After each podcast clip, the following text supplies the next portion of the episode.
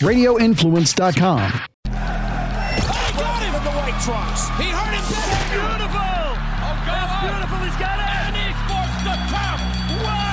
Here's Lucas Mitchell. And it's all over. It's all over. First round knockout. Big is how Rich Franklin retains his belt. The one thing that I never thought in a million years would happen happened. The champion. The challenger. Here we go. This is the MMA Report with Jason Floyd on Radio Influence. Welcome into the November 20th, 2022 edition of the MMA Report podcast. I am Jason Floyd. It is the interview edition of the MMA Report podcast, and I've got a pair of interviews come up here on this edition of the show. You're going to hear from a man that's going to be a part of the co-main event on at Unified MMA 47. That'll be on December the 2nd, and that is Devon Brock. I had a chance to catch up with him, get to know him, and talk to him about his matchup here against Tom O'Connor, in the co-main event of Unified MMA 47. Of course, a couple episodes ago, had another fighter that's going to be a part of that Unified card, uh, Ali Sharkey. So if you missed that interview, be sure to check that out. Also, you're going to hear from a prospect out of the lab there in Arizona, Marcus McGhee. He is coming off a third round TKO win at Cowboys versus Cajuns 3 earlier on this month. So I had a chance to uh, catch up with him and talk to him about that victory and what has been going on with him. As this uh, the second time I've had a chance to catch up with Marcus. But boy, the last 24 hours in mixed martial arts have been a very interesting 24 hours as I was sitting here in the home office and I'm watching UFC Vegas 65. And of course, you know, really kind of the, the big storyline uh, prior to the bigger storyline was that there was these rumblings that Derek Lewis or Sergey Spivak was not going to happen.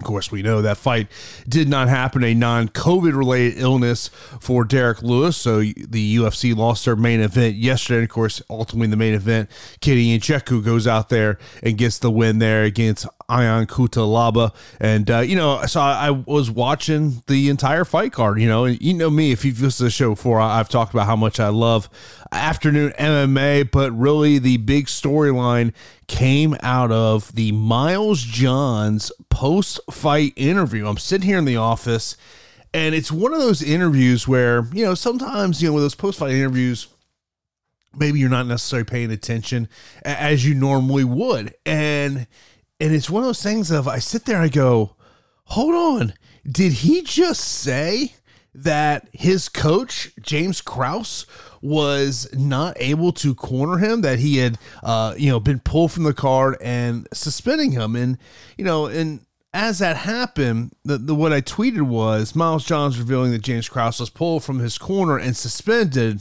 Dot dot dot raises a lot of questions. It's going to be interesting here if this was a UFC call or a call from someone else. And then, of course, uh, then the story kind of progresses with David Payne Purdum of ESPN.com uh, sending out a tweet saying that uh, multiple sources told ESPN that the UFC denied credentials to coach James Krause, who was expected to be in the corner for fighter Miles Johns today. Krause, a known better, was in the corner for the November 5th fight that was flagged for suspicious betting and is under investigation. Then uh, I ultimately had a tweet where I, I, I wrote this. I said, UFC denying credentials for James Krause to be in the corner for Miles John speaks volumes about what is likely happening behind the scenes. Also, makes me wonder how far the investigation by the U.S. integrity has progressed. In my opinion, this is the biggest story in MMA. And then on late uh, Saturday night, I see David Payne Purdum put out this one, and I was like, holy crap, has this story taken another turn? As he tweeted at 9:06 p.m., New Jersey Division of Gaming Enforcement notified the state sportsbooks today that they are prohibited from taking bets on fights that James Krause is involved in, quote, as a coach, trainer, promoter, or fighter. Now, James Krause is a promoter in his home state of Missouri, uh, as he has got his own show there, FAC. So when I saw that one, I was like, holy cow. And I will tell you, like, look, I'm not making any assumptions on James Krause, but I'll tell you this right now in the court of public opinion, people have made their mind up about James Krause. You know, time is going to ultimately tell whether or not James Krause is involved in anything questionable, you know. And, you know, this article that's over on ESPN.com, a uh, great piece written by Marc Raimondi, there was a, a couple of things that, that stuck out to me in this article. The first one was it says sources told ESPN that Krause has not been formally suspended by anyone, but the UFC and the Nevada State Athletic Commission concluded that Krause should not be cornering fires while a UFC bout he was involved in, Shayilan versus Minner on November 5th, is under investigation according to sources. Krause was informed of the decision Friday night at, at the dinner table, and that was according to Miles Johns. And of course, it goes also in the, to note what the New Jersey Division of Gaming Enforcement did uh, when it comes to their licensed sports books. Also, this was a statement from the UFC to ESPN.com says the wagering activity around the Minner and Shayilan bout from November 5th remains under review by our betting integrity partner, Don Best Sports. At this time, we have no information that either of the athletes involved in the bout or anyone associated with their teams was involved in any wrongdoing. And the article uh, ends saying that Dan Mullen, who is the executive director of the Nevada State Athletic Commission, uh, couldn't comment on why Krause was not in Jones in John's corner for the fight with Vince Morales. And I mean, look, this is a massive, massive story. It's a massive story. And you know, I was texting with various people last night and you know the one thing that i said i was like you know if you're james krause at, at, some point you have to come out and you have to make a statement on this because being quiet on this story is just going to fuel and look and i say this all the time perception is not always reality. Sometimes it may be but it's not always reality. And that was the thing that when i was looking at you know, kind of this story is like if I'm James Krause, man, I got to come out and I got to make some type of statement. Whether you go to a PR person, whether you go to a lawyer, say, hey, I've got to put a statement out there because right now, in the court of public opinion, James Krause is viewed as someone who is involved in something that he shouldn't be involved in. And, you know, I also said this I said, when you you know oh, oh there's so many things i can say here. One thing i would say is i wonder what's going through brandon moreno's mind right now. I got to imagine that if it's not happening it's happening here in, in very near future that brandon moreno is going to have a sit down with james krause. And you know Krause, who publicly went on Ariel Helwani's show and talked about how he makes more money betting on fights than he does coaching fighters maybe James Krause has to make the decision. Do you do you want to have a gambling podcast and a, and a gambling discord, or do you want to be a coach? And look, it's as I said, I'm not making any assumptions when it comes to James Krause, but right now it just doesn't look. I mean, like when you look at, you know, I I go over here to my mentions, and you know, I mean, look the the tweet I had yesterday has just gone crazy. And, you know, just looking at some of the responses um, that I got, you know, like I'm just like, I'll read a couple here. It says, I'm sure Krause is not the only one betting and connected to the UFC. I mean, look, I, I think a ton of people in the mixed martial arts industry are betting on fights. The, the question really becomes is, is there anything questionable? You know, like when, when you're talking about a fight is flagged by sportsbook for suspicious gambling, that that's telling there. Um, you know, other other uh, tweets that I got here. Um, this one says Ludwig told the story of Master Tong betting on Urijah Faber on Joe Rogan's podcast. Check it out if you haven't. I've I've not seen that one, but yeah, I'll definitely have to uh, go back and, and, look at this. Uh, you know, like uh, this uh, one tweet was, "I want to know details." Look, I think we all want to know details. We all want to know what exactly is going on here. Um, another one from uh, this is from uh, Frank. He says James Vick during his winning streak prior to the Gaethje KO and the UFC washout slash retirement talk openly on multiple major podcasts about how he always bet his entire show money on himself before every fight. I was always amazed that it was tolerated. Um, look at some other ones here um, that that stuck out to me uh, in terms of uh, some of the comments there. Um, one was interesting what Brandon Moreno is going to do.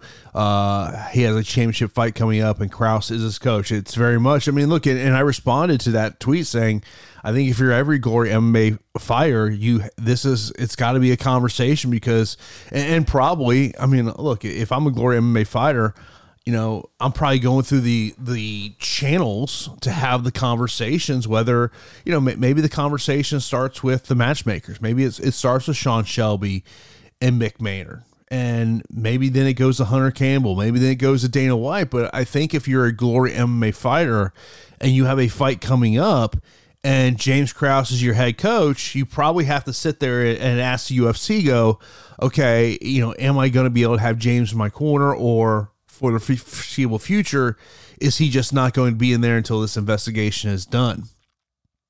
You know, that there's a lot of things there.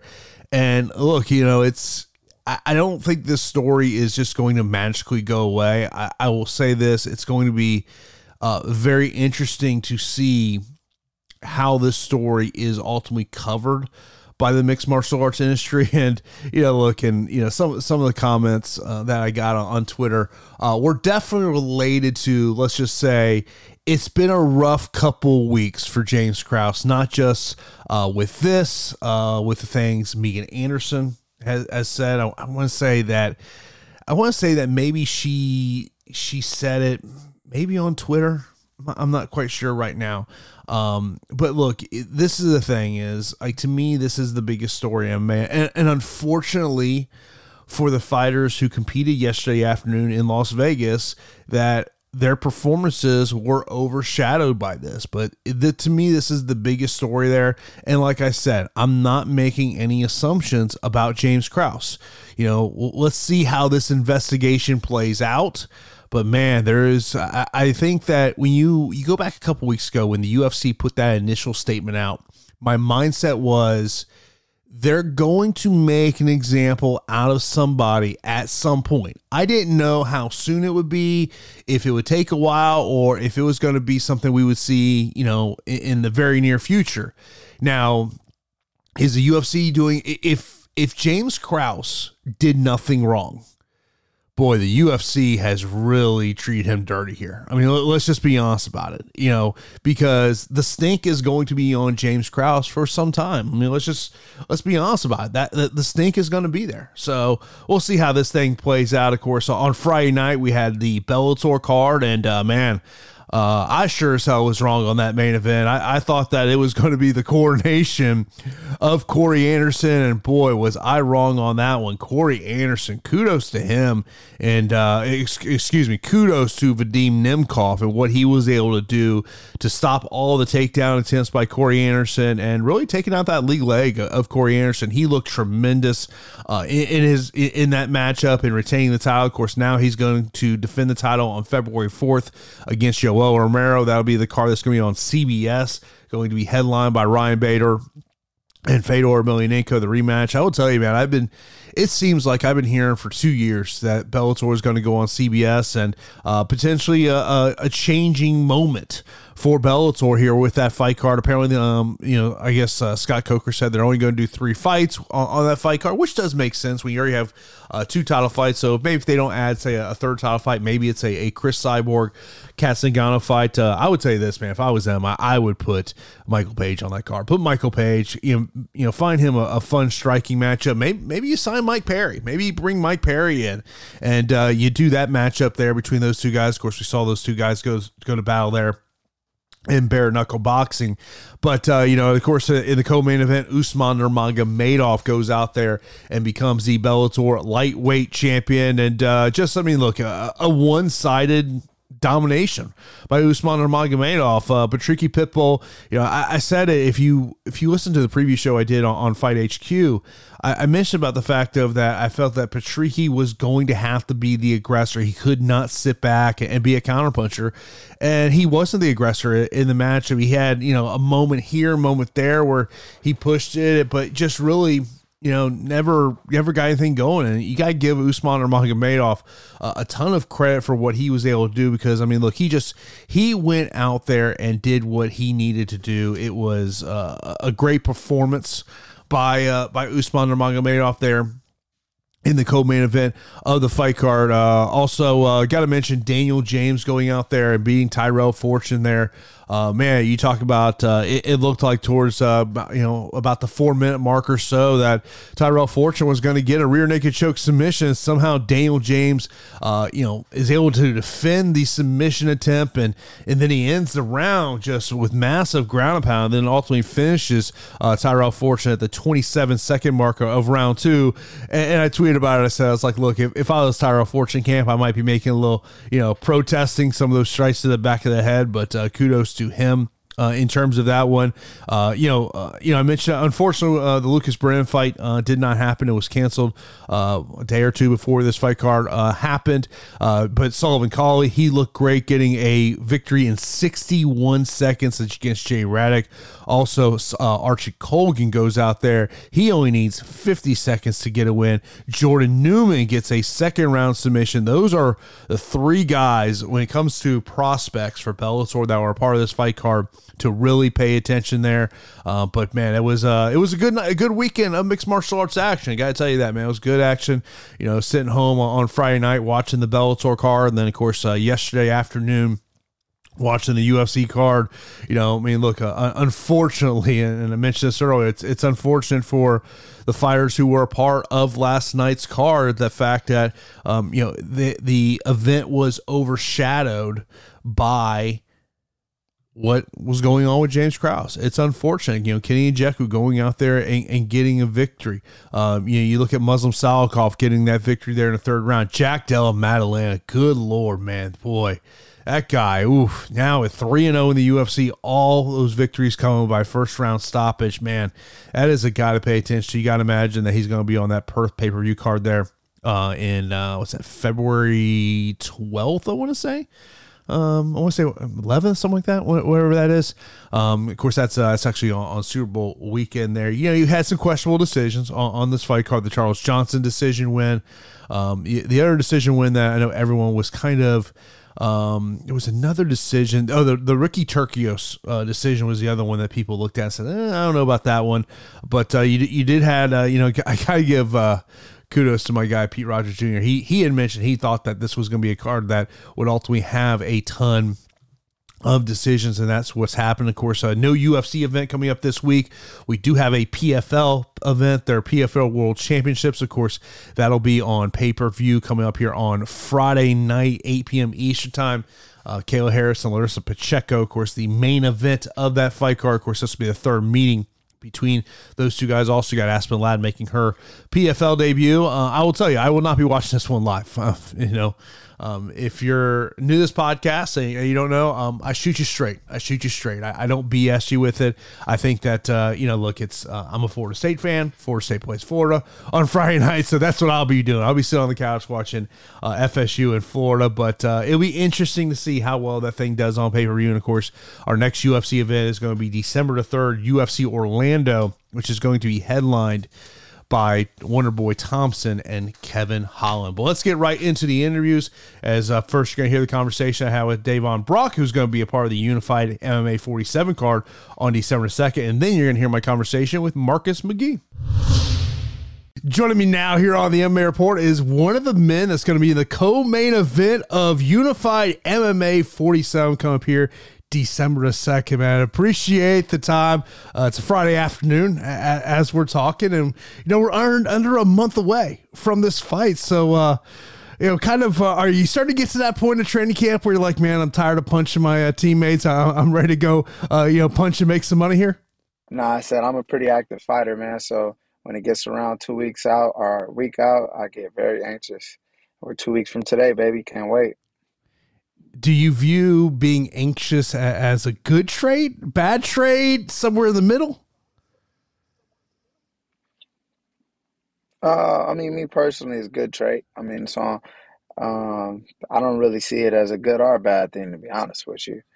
It's just, you know, just knowing when when something's coming, so almost get a little anxious, almost like Christmas, a little early Christmas. like you know, when you're a kid, oh, here comes Christmas around the corner. You know, you know it's coming. Your mind's been on it, and nothing but time stopping it.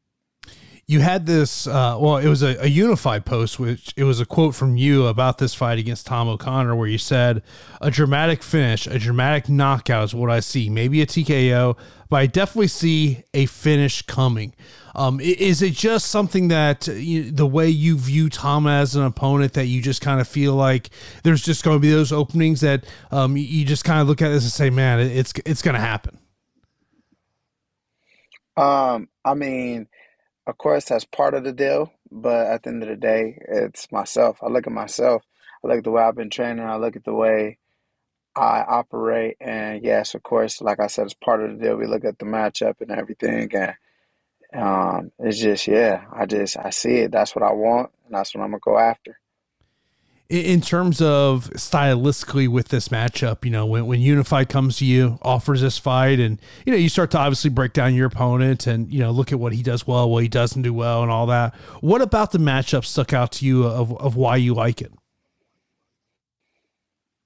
Um, I mean, just people. To be honest with you, me myself, a lot of people have yet to really see what I can do, and I feel like I'm just now getting in my bag and exposing that and to be honest with you, you'll just have to wait for that night to really see. You know, I, I get you. so I get much you. I haven't exposed to my game. Yeah, so much to my so much to my game that I haven't exposed. But um, yeah, I'm ready to bring it all out. See, I look at that as a good thing, you know, because like you, you talk to guys who, you know, they're working in the gym and you know they're working on you know, one fast of the game or another fast of the game, and you know sometimes they'll say it's it's like this you know you have these things in your tool bag, but you don't have to bring out the tools because it's not on film. Like, is that is that exactly. a way? Like, that's the way you look at it. Say, is like, man, there's so much in my tool bag that hasn't been exposed that it's basically like kind of like this version of you of fire that they just have no idea it's out there. Exactly, exactly. It's a whole nother person that you can study you can study for this person that you feel like you've seen and feel like you know and got the raps on and then at the end of the day when you get in there it's a whole different look. It's a whole different person and it's like who the hell is that? You know? But that's pretty much how I pretty much that's pretty much how it's been going and I'm just I'm I'm ready to just keep showing it keep showing it keep showing it and show the world at the end of the day you know?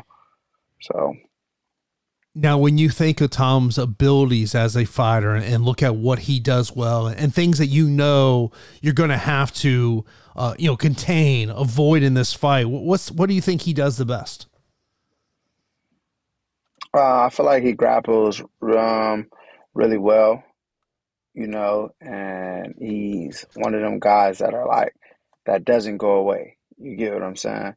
So he's one of them guys that you just have to really shake up. You know what I'm saying? It's just like it's just one of them guys you got to just put away. You know, because he's one of them guys that just stays at you, stays coming, and um, he tries to throw different things out there, tries to mix it up with some of the combinations. And when I say mix it up, he'll try to throw something that you're not looking for, or even something that isn't Mm, how could I put it, fundamentally, you know, sound at the end of the day. It's like, oh, what, where'd that come from? Mm-hmm. You know? And um, I actually think it's pretty, it's pretty, it's pretty cool. I like his style. It's fun. Yeah. I like because he got his own little style. Like, you know, at the end of the day, it's um some some fighters you get, you'll try to see them be like somebody else or whatever. But he comes out and tries to be himself. 2022 has been an amazing year for you. Like as you think of 2022, how do you describe it for yourself? Um, long time coming.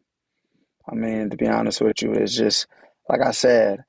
Me personally, my hiccups in the past have all been more mental than any any physical. No um, discredit to my opponents or anything like that, but very much mental, more so mental. This game has been uh, we're a, a very eye-opening game, showing me like that fighting is more than just a physical thing. Like it's way more mental. It's way it's way more into it than just getting in the ring and fighting at the end of the day. You know, and um, just putting all of that together this year has really just exposed what I'm capable of more so. You know what I'm saying? Like it's just three times in almost a month and a half, less than a month and a half, and coming out un you know what I'm saying, unharmed, God bless, you know, and just really putting on shows at the end of the day, pretty much winning by landslides. You know, it's it's it's just something I've been capable of and I'm just glad I get to show it now and I'm in a much better mental space. Was it the John Paul fight that that made you you know start to understanding about? I mean, obviously there's a huge physical component of the sport, but the mental side, or or was it even before that? Um, it was actually even more so before that. It was more so coming into wraps of how to deal with some of the mental sides and still continue to prosper and do well in the sport and just push past all of that kind of things. Mm-hmm. Like me, I don't come from my background is very much different from a lot of these guys. Uh, you know, I started at 21, 22 years old. I don't, you know, and no gym experience, no whatsoever. And where I come from is just like it's not it's not normal at the end of the day. Um, you know I'm saying? I love my area, I love my section, I love where I'm from. But at the same time, it's just, you know, I've I've had to deal with some difficult situations and still push through fighting just as much as um, a lot of these other people have, a lot of these other fighters have. But I feel like I kind of got like more so of that that survival story a little bit deeper than most do because so much behind the cameras that are not getting put out there, you know what I'm saying, and that I don't even put out there. The day of even that John Paul fight, there was so much going on that day, like dramatic experiences with my family, mm-hmm. uh, like very deep. Like I'm talking about very, very deep. Like you know, life risking, life every, you know what I'm saying. Everything is just so much more that comes into play with the sport. But like I said, no discredit to what my opponents could do mm-hmm. have done but because once you get into that ring, all of that is supposed to just go out the door. But you know what I'm saying? Like I said, at the time, I was still trying to learn how to deal with all of that and still push through, you know? Obviously, there, there's going to be fans who are going to tune in to watch you in, this fight eh, on UFC Fight Pass that, you know, maybe this is going to be their first time, you know, seeing you compete, or maybe they, they've seen some other fights. And you mentioned about that there's so much about you as a person that is not necessarily out there. What would you want those fans to know about you? Um, to be honest with you, I'm not, I don't I don't know. That's a great question. To be honest with you, I'm not very I'm not very uh out like you know what I'm saying out there type of person. I'm very I'm mm-hmm. a little bit more of a closed book, but at the same time, you know, I want them to know why they call me dangerous. So why do they? Who, okay, who gave you the nickname Dangerous?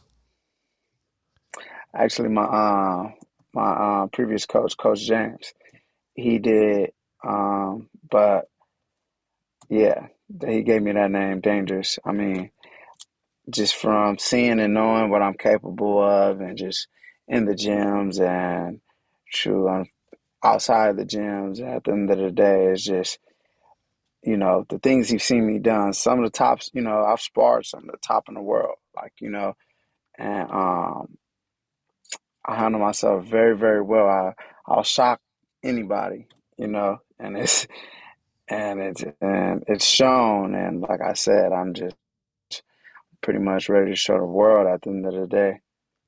You know, you talk about, you know, showing what you're capable of. Like if, like if we're talking like you know a scale one ten, obviously ten being you, you you have shown what you're capable of. Where where do you think you're at on that scale right now uh, of showing the world what you're capable of doing inside competition? I say about like a five or a six, if that.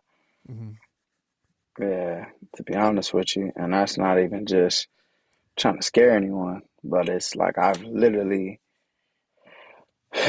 man, like these like I have a particular set of skills that I just do not really just go out and show. Don't get me wrong. I understand that it comes with a lot of other fighters too, because I've had teammates that I'd be looking at like, bro, you're not the same person. Like, you know, mm-hmm. like what are you doing in there? Get it, wake yourself up. Like, you know what I'm saying?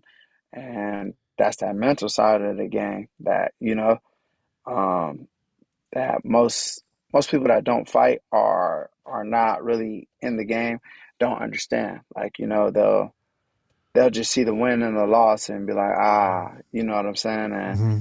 at the end of the day, not even knowing what the process of it, of all of it is.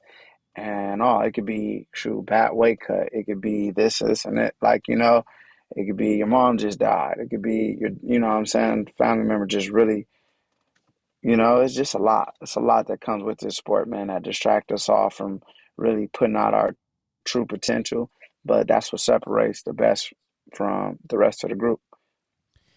You can tell me if I'm wrong here, but it, I it seems like I get the sense that when you go back and watch your own tape, that part of you might go, "Why did I do this?" as opposed to that. Am I wrong in, in just in that assumption? Oh, of course. I mean, you're dead on. You're dead on. Like, I mean, even if you even if you watch the John Paul fight. You know what I'm saying? That's actually my teammate now. And that's a guy like I really got a lot of respect for that guy right there. We help each other out um, all the time. Like we're training partners now. But even him being a world class jiu-jitsu person and he puts me in the armbar, I slam him to get out the armbar and then I go back to the ground to to fight him on the ground. Mm-hmm. I mean, that's just like you know, one on one, like fight IQ one on one right there is like, why'd you do that? You get what I'm saying? So yeah. it's that situation, multiple situations, you know. Um, um, it's just a lot. It's a, it's a lot, man. One of my other fights, I mean, me personally, I felt like I still won that a root fight, but that is what it is. But I drop him and then I let him get up and I ended up taking him to the ground. Mm-hmm. You know what I'm saying? I'm like, what the, what like, you know, I look back at it like, Devon, what are you doing? Like, you know what I'm saying? Like, what are you doing? You just, you know, going with the flow. But the weirdest part about it is it's like sometimes me personally, I even have a set of skills on the ground that I have yet to expose. Uh-huh. You know? And I feel like me personally, I've, I've always paused and listened to the outside world about oh, this, this, and this, you know, what they are on paper and what they're capable of or done to the last person. And it's like, then I feel like that becomes a part of the game, like where you'll freeze up, like, oh, you know what I'm saying? And almost when it gets right there where they're going for their favorite move or whatever the case may be, and you're like, oh, it's coming, it's coming, it's coming. You get what I'm saying? Instead of actually working, doing what you actually know to do, you know, that's a whole side of the game that I feel like is is is neglected at the end of the day. You know, a lot of people sit there and they know exactly what to do, but still get put in the move just because of who the person is. You know, but training with a former opponent.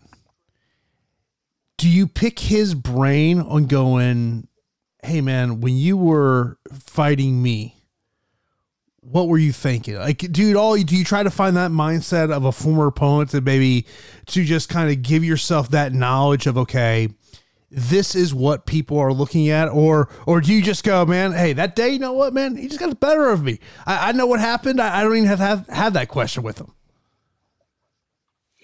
Um, not fully broken down as in word for word, like you put it, but we've had the talk in a sense, you know, because we're training with each other on a daily basis, I feel like he gets better and I get better.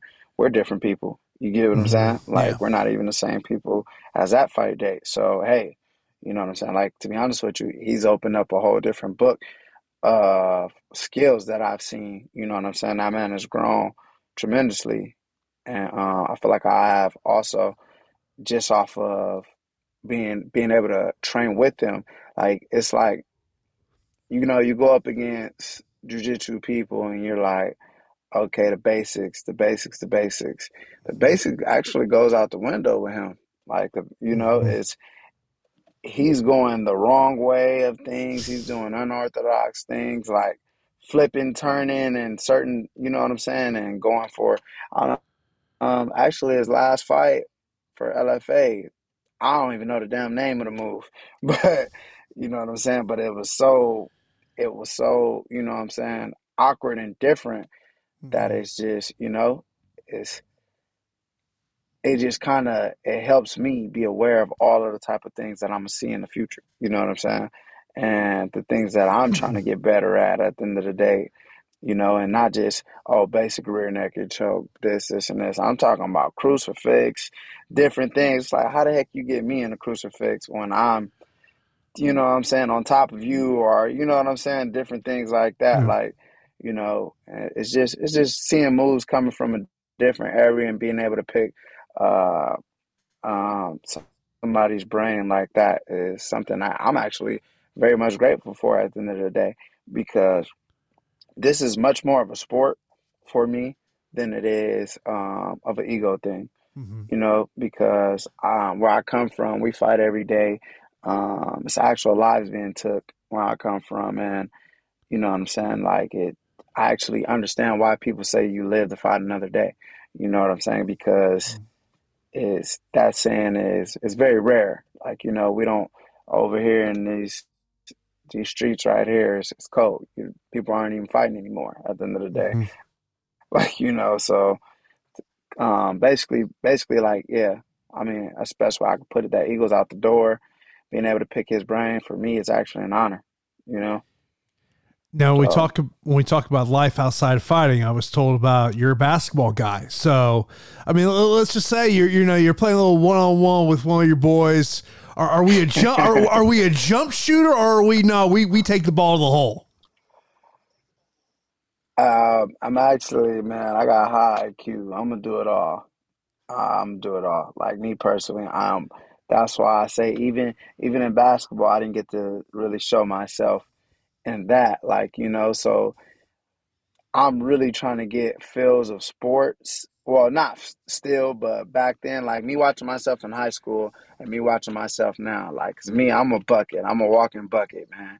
At the end of the day, and I and then I play really great defense. So, um, I'm always I'm super eager to win. I got high energy when it comes to winning. So I'm very in tune. So at the end of the day, I'm go- I'm playing to win. So whatever it takes, I'm gonna go be that guy. You know what I'm saying? So.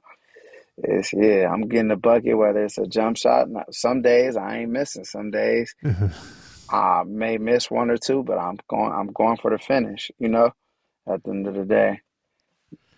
I, But, was I was I was definitely a shooter. I, I was I was more the the shooter than necessarily you know than trying to bang the bodies down low. Yeah.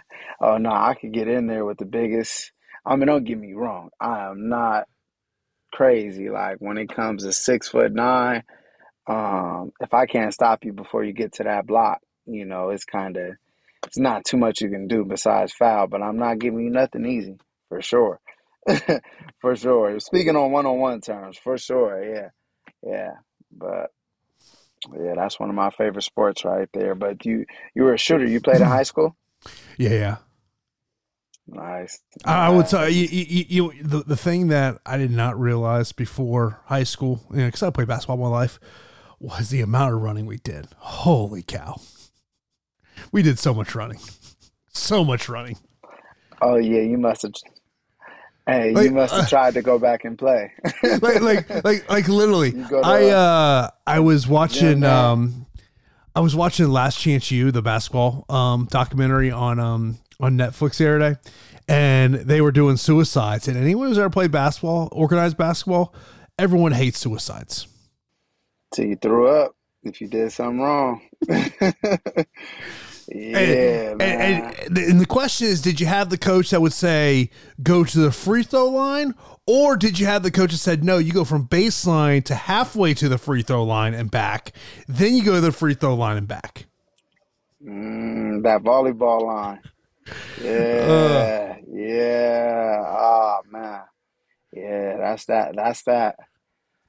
people don't know about that. Everybody don't know about that. That's funny that you said that because I my uncle made us do that. My uncle was the guy who really got me into basketball. And man, when I was like, I argue him to death. Like that is not a suicide. The suicide is the free throw line. But he he was uh, um, he actually played in Alabama, won four state championships, um, and was in a book back in his uh, generation called Who's Who. Like Mhm. there was a book called Who's Who, and he was in it, one of the top point guards in the nation. And uh, yeah, he worked us like we were that same team or something. Yeah, that's that's the one thing I tell people, man. Bas- basketball players, you gotta have cardio because, woof, so much running, so much running. But uh, like, because you think about it, like you, you think about those abilities you have on, on the basketball court.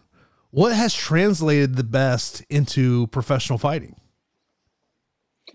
Um, several things. Just um, the not wanting to give an inch. You know, Mhm. you got some players that are real lax when they play defense, and then you got some players that are more physical. I'm a very physical guy when I'm playing, you know what I'm saying? And I feel like that has generated a lot for me to the ring. Um, and then also just even IQ, having IQ of what's actually going on, even though it's a one-on-one sport, but just being able to pay attention to to weak spots at the end of the day. Like, you know, because mm-hmm. people forget that, you know, we all pretty much are learning the same thing. And then that becomes this game becomes a game of chess. How many moves ahead are you? You know what I'm saying? When it com- when it gets broken down at the end of the day. And some people some people are just really stuck at the basics and then you got some people are that are checkmating you in three moves. you know? So, It, it, yeah. it's funny you say that because um, a couple months ago, I remember I was talking to this fighter and, and they had brought something very similar uh, analogy. And they had said, you know, MMA is a problem solving business, that you're going to have all these various problems. And it's like, how do you piece this puzzle together? How, how do you piece in a way for you to get your hand raised at, at the end of it? And, you know, I've never really looked at it in that way, but I was like, damn, that that's spot on. It, it's all about you've got all these pieces, and how do you ultimately put them all together to finish your opponent? Exactly. Exactly. And that's what it comes down to at the end of the day. And you'll see them pieces come December 2nd. We will we will see that. Of course, uh, everyone can watch this uh, live on UFC Fight Pass. I appreciate you coming on the show. Of course, uh, uh, let me know where they can you know you know follow you on social media. Those sponsors out helping you out, man. The floor is yours, man. Almost definitely, man. First and foremost, shout out to Upgrade Management. My guy Julian down there, he's doing a hell of a job with managing me. Um, you know, shout out my family also too, just not to leave them out. But my Instagram name is Devon D E V O N Dangerous Brock. That's on Instagram. And yeah, sh- shout out Real Flex CBD, man. One of the sponsors that I'm tying in and working with pretty soon. So, yep. Thank you. Appreciate you. Joining me now is a man who is coming off a victory at Cowboys versus Cages 3. Marcus, man, congratulations on the victory, first off, man. Uh, it, has been a little bit of time since we've had a chance to talk here, man, but you got the victory there. And, you know, obviously you walked to the fight and, you know, you had your, your thoughts of how you thought it would go. And, and, and sometimes those thoughts always don't naturally play out the way you thought. Did this fight play out the way you thought? Uh, yeah, yeah, I kind of did. Uh, I didn't really know much about the opponent because I took the fight on short notice, so I didn't know much about him. I just kind of looked him up and just looking at his style and his speed and everything where he was, I kind of figured I'd find a knockout at some point. Um, but yeah, you know, again, it's always a surprise when it actually comes to fruition. You know, I didn't think it was gonna be just necessarily like that either. So, What goes through your mindset when a short notice fight is offered? am I ready? you know, like I've already. I've been training hard, so I was already ready. I, I knew I was ready, but you know, it's always that that thought in the back of your head, like when you get something six weeks out and you have that same thought in your head Mhm. constantly for six weeks and a training camp and everything. It just feels like you're in a whole different level of shape than just like, oh no, I've been doing two or three days constantly and training hard, you know. in a way is it easier to take a short nose fight because the the the mental anxiety uh, of a fight maybe it's just not i mean you're thinking about for a very short amount of time as opposed to like you said you know six weeks out from a fight Yeah, yeah, I think so. You, know, you don't have to think about the guy for you're not thinking about him forever. You're just like, all right, I'm fighting next week. So instead of sparring grounds, I'll be jumping in the cage and going live with somebody else. So uh, that part of it, I was talking with my buddies, and I was like, yeah, I think that part of it actually is a thing. You know, you don't have to think about it. You're just getting there and doing what you like to do anyway. So. You mentioned about you know hey made a decision to take this fight what was there a little bit of kind of like i need to get back in there i need to get this bad taste out of my mouth at all or is it just like no man i just want i just, I just want to get paid and, and fight Yeah, a little bit of both. Like I've been I've been itching at the itching at the bit just to try to get into get another fight. So that's something I've been wanting to do. But uh, also I just wanted to right some of the wrongs from uh, from my last fight. So it was definitely nice to get back in and get after it, you know, just to to dust that off of me. So and I, I just wanted to be active. I wanted to fight at least four or five times this year, and I, I mean I was three times. So uh, if I didn't get that fight, it might have only been two times. So it was like, all right, the plan is still kind of in motion. I mean, so is the door closed on four fights this year, or, or are you just kind of hoping maybe that maybe that someone picks up that phone?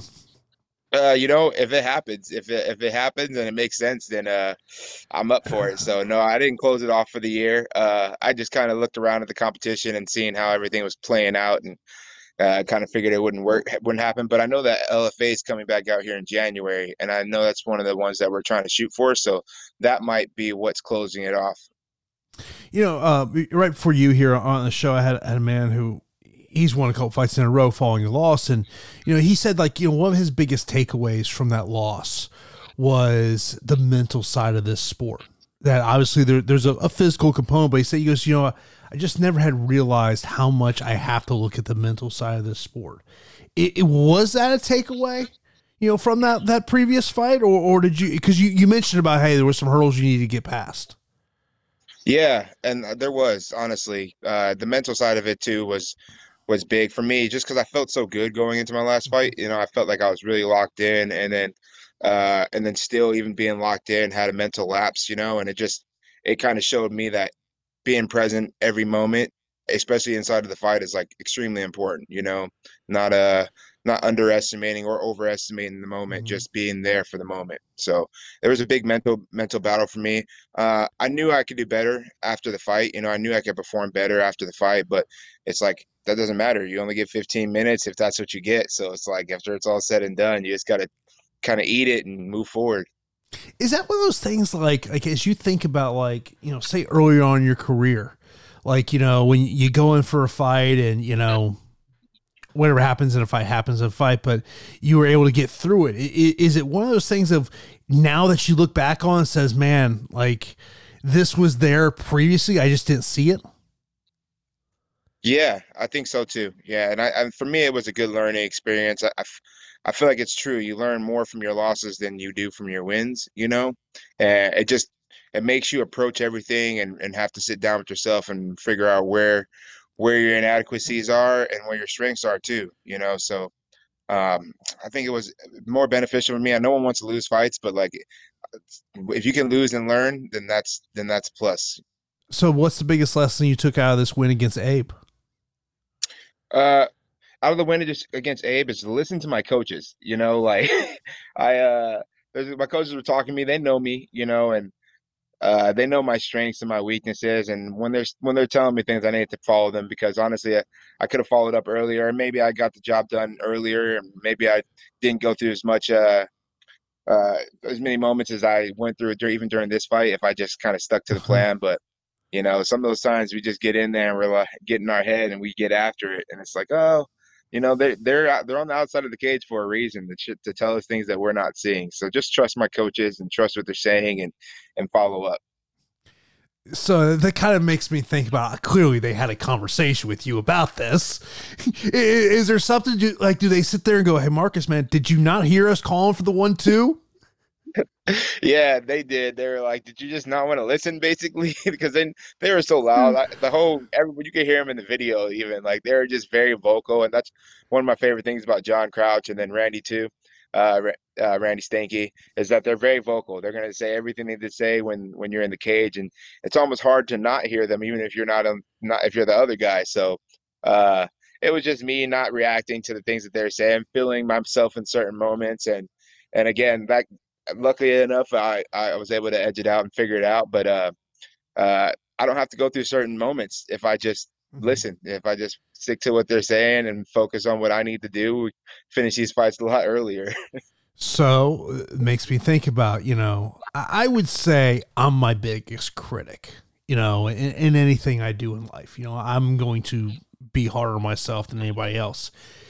Is that you or is Coach Crouch your hardest critic? No, I think I'm my hardest critic. You know, I honestly I'm happy I got to finish, but I wasn't happy with my performance. I talked to coach about it, and honestly, up until I saw the video, I was really I was like, man, I just felt like I made a lot more mistakes and just mm-hmm. wasn't myself. And after watching the video, I was like, okay, it's not as bad as I thought it was, you know. But uh, I'm just a different type of fighter than that, you know, and and I have more I have more tools in my in my in my belt than than just coming out just to kind of bang it out with guys and I'm not a brawler. Even though I brawl a lot, I'm not really a brawler. So it's kind of it, it aggravates me when I get into fights and I get in that mentality and I'm just going for it instead of just using my technique to set things up and then they'll come, you know? You know, I, I work in the in the football world and the thing that you, you hear a lot from players is the 24 hour rule where the, the, the first 24 hours after the game is over, you know what? You, you assess yourself and then you move on. It, it's on to next game. Do you have that same mentality, or will it be like three, four, five weeks from now? You still go back on this Abe fight and, and you're still dissecting how you performed. No, I I pretty much let it go already. Uh, I I I I did a 24 hour rule. I do believe in that. Like, don't beat myself up about it too much. Like, you know, we had our little conversations while we're eating our food and doing our thing after, yeah. but for the most part, we pretty much let it go. And, and then once we get back to the gym, we kind of discuss the things that we did well, the things that we did not well, and the things that we can improve upon. And then after that, it's, it's all, it's all to the game is what I call it. It's all to the game because it's just another stepping stone in the progression, you know, and the progression is just, there's so much more to do so it's just like win, lose, or draw. You know, it's nice to win, but win, lose, or draw. Uh, we would have been take going back to the drawing board and looking at the same things and then making adjustments and getting ready for the next one. Now, if anyone follows your social media, that they'll see the fact of you're you're a family man with your kids. Do do the kids ever try to you know throw some jabs at dad about how he performs? Uh, they don't even do it on purpose, but they do do it. Yeah, yeah, they do it all the time. It's it's hilarious to hear how they do it because you know they they have no no filter, so they just kind of say whatever they're thinking. So they'll they'll definitely burn me a couple times here and there, but it's all good. You know, when when Ed, great Ed Cap, great PR guy in this MMA industry, he, he sent me over some things about you. There was one thing that he put in hobbies that I don't know if he's ever sent me before from another fighter. And the hobby was gardening. I don't think I've ever heard another fighter say, "Hey, one of my hobbies is gardening." Now, I mean, look, you're growing your own food, own food. You know, great. So, how did you get in the gardening? Yeah, so uh, yeah, I actually got into gardening. I did landscaping for a long time, and then I was in the cannabis industry for a long time. So I've already I loved growing cannabis. I still love growing cannabis, and I'm here in Arizona, so it's legal to grow cannabis at your own house too. So that's cool. Uh, but uh, through doing that, I was like, man, you know, I grow I grow cannabis pretty good, but I really want to start focusing on how to be self sufficient in mm-hmm. my garden. So you know, I, I, jumped into the garden growing squash and kale and carrots and, you know, uh, trying to get some watermelon going and pumpkins and just other different things, just trying to jump into that. But I've always loved doing gardening in general. I've always loved pruning trees and it's a weird hobby to have, but it's just something that kind of, I didn't realize till I'm older now that it's, that I actually enjoyed it. Is that, you know, like so many guys talk about like getting your mind off the fight game and because I mean, obviously, it, it's a grind. We all know it is. I mean, you're you're you're in the gym, you know, two times, maybe three times a day, getting those workout in. Is that just one of those things that you turn to that just kind of, I mean, I don't know if the right word is say give you peace, but just get your mind off kind of like whether you had a good day or bad day inside the training room?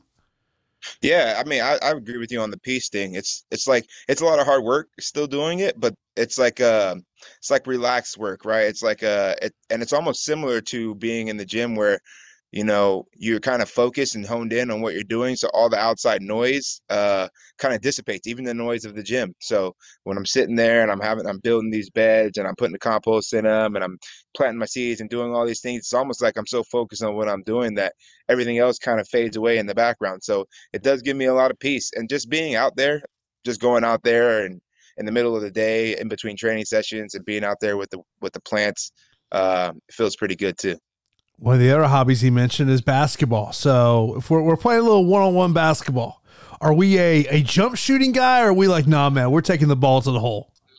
Oh, I'm going the hole, going to the hole every time. I've been giving my kids a hard time about that because they're at the age right now where you got a good layup, you can go the hole. You're gonna you're gonna win games just based off the basics, yeah. you know. So uh, I just uh, I'm a firm believer in the basics, and uh, yeah, I'm I'm gonna be trying to take the ball to the hole for sure. So, so uh, are you starting to worry about? Are we? You, you think the kids might be getting closer? They might be able to beat dad. Oh no, no, not not yet. You know, my son's getting pretty good, but he's got some years ahead of him before he before he gets there. But you know, he always calls me out. He's 12 now, so him and my daughter, my oldest daughter, 13, she uh they both play basketball. So I I've been trying to play with them, but uh yeah, they're not they're not ready to beat me yet. They got to step their game up what, what's what's that like for you though? As I mean, obviously you're a competitor in mixed martial arts. You know, you got your teammates you root for, but then you got put you, you put that dad hat on it, and you see your kids playing sports. Like, how, how is there a comparison and contrast you make it to to what you do on fight night?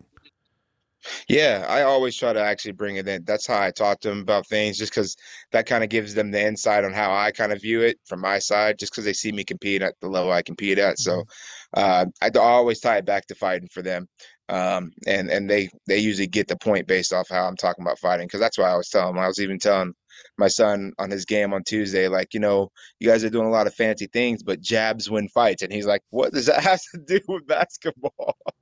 I'm like, uh, I was like, a jab wins a fight, a, a, layup wins a basketball game. You know, stick to the basics. You know, so uh, it's pretty ironic. And they always do stuff with me too. Like we just went to the skate park. I'm a skateboarder too. I skateboarded for a long time, and so I uh, I take them to the skate park and we'll mess around doing that too. And I'm always just trying to show them things, and everything goes through fighting though. Oh well, fighting. it, you know, it makes me think about something coaches have said to me it's all about the fundamentals. And, and you know, you know, like I mean, use like the, the Henry Hooftong, which is you know everyone talks about the, the KISS method. Keep it simple, stupid you know and and that's and like you know and, and, like i've talked to coaches who will coach kids classes who are also fighters and they'll say the biggest thing they take away from a kids class is realizing how important fundamentals are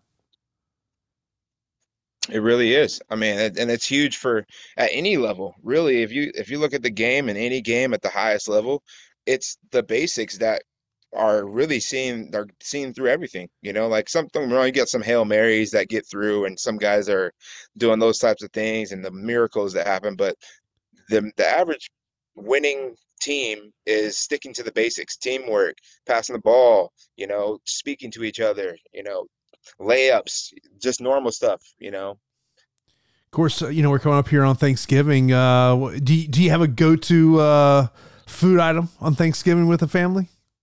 Oh, macaroni and cheese is always the win for me. Out of everything, I'll taste everybody's mac and cheese. you know, I, I go dessert, desserts, man. Pumpkin pie for me. Oh, pumpkin pie sounds good, especially if it's like a cheesecake pumpkin pie. Yeah, that's gonna be the one. I, I because like I'm not a I'm not a huge turkey guy. I'm just not. Oh. I'm with you on that. I don't really like turkey. I'll take a ham. I don't. I think I eat turkey on a regular basis because of my diet. But mm-hmm. if I had a choice between a turkey and a ham, and like flavor wise, yeah, I'm gonna have to go with the turkey or, or the ham. Excuse me. I, I agree with you. Now, if you tell me it's a smoked turkey, All right, I, I learned that a couple years ago. Smoked turkey is like kind of the way to go. But you know, you know, yeah. you, know, you gotta tell pops, you know, hey pops, you want to cook for like ten hours or? yep, hundred percent. Actually, I've been uh the last two years I've been doing uh fried turkey. Uh, okay. I got a my mom had like a deep fryer, so honestly, the fried turkey is pretty good too. It's definitely better than baked turkey. I still I still would take a a smoked turkey over that for sure, but yeah, fried turkey's not bad. No doubt about it, man. Marcus, congratulations on the victory, man. Hopefully, it's a great Thanksgiving uh, holiday for you and the family. Of course, let me know they can find you on social media. Anything else you want to mention, man? Uh, yeah, just uh, thanking my team, Iridium, or my, my management team, Iridium uh, Sports Agency. Thanking to my gym, MMA Lab, all my training partners. Uh, yeah, it's just uh, I appreciate you having me on too. And then uh, you can find me on Instagram at maniac underscore McGhee. Uh, and then you can find me on Facebook, Marcus McGhee. Uh, I got Twitter as well. Twitter is uh, uh, Maniac McGee 07. So those are all my my uh, my feeds. And there was my conversations with Devon Brock and Marcus McGhee. I appreciate both those men coming on the podcast to talk about from from Brock's perspective, his fight coming up here on December the 2nd, Unified MMA 47. Of course, that's a card that you can watch on UFC Fight Pass. Just looking up at the uh, the fight card here, of course, uh, Brock's uh, matchup against Tom O'Connor. That's a lightweight matchup in the co-main event of the fight card. Also, the featherweight title will be on the line in the main event. Uh, Ali Sharkey, who I mentioned earlier on the show, uh, was guest a couple weeks ago. He's in a super welterweight matchup and uh, super welterweight, for those who are not familiar, that is 170, uh, 175 pounds. Unified uh, has really utilized these other weight classes that are a part of the unified rules of MMA, including the super lightweight division, which is 165 pounds. Of course, that's a fight card that you're going to be able to check out on UFC Fight Pass on December 2nd. That'll be at 10:30 p.m. Eastern Time, 7:30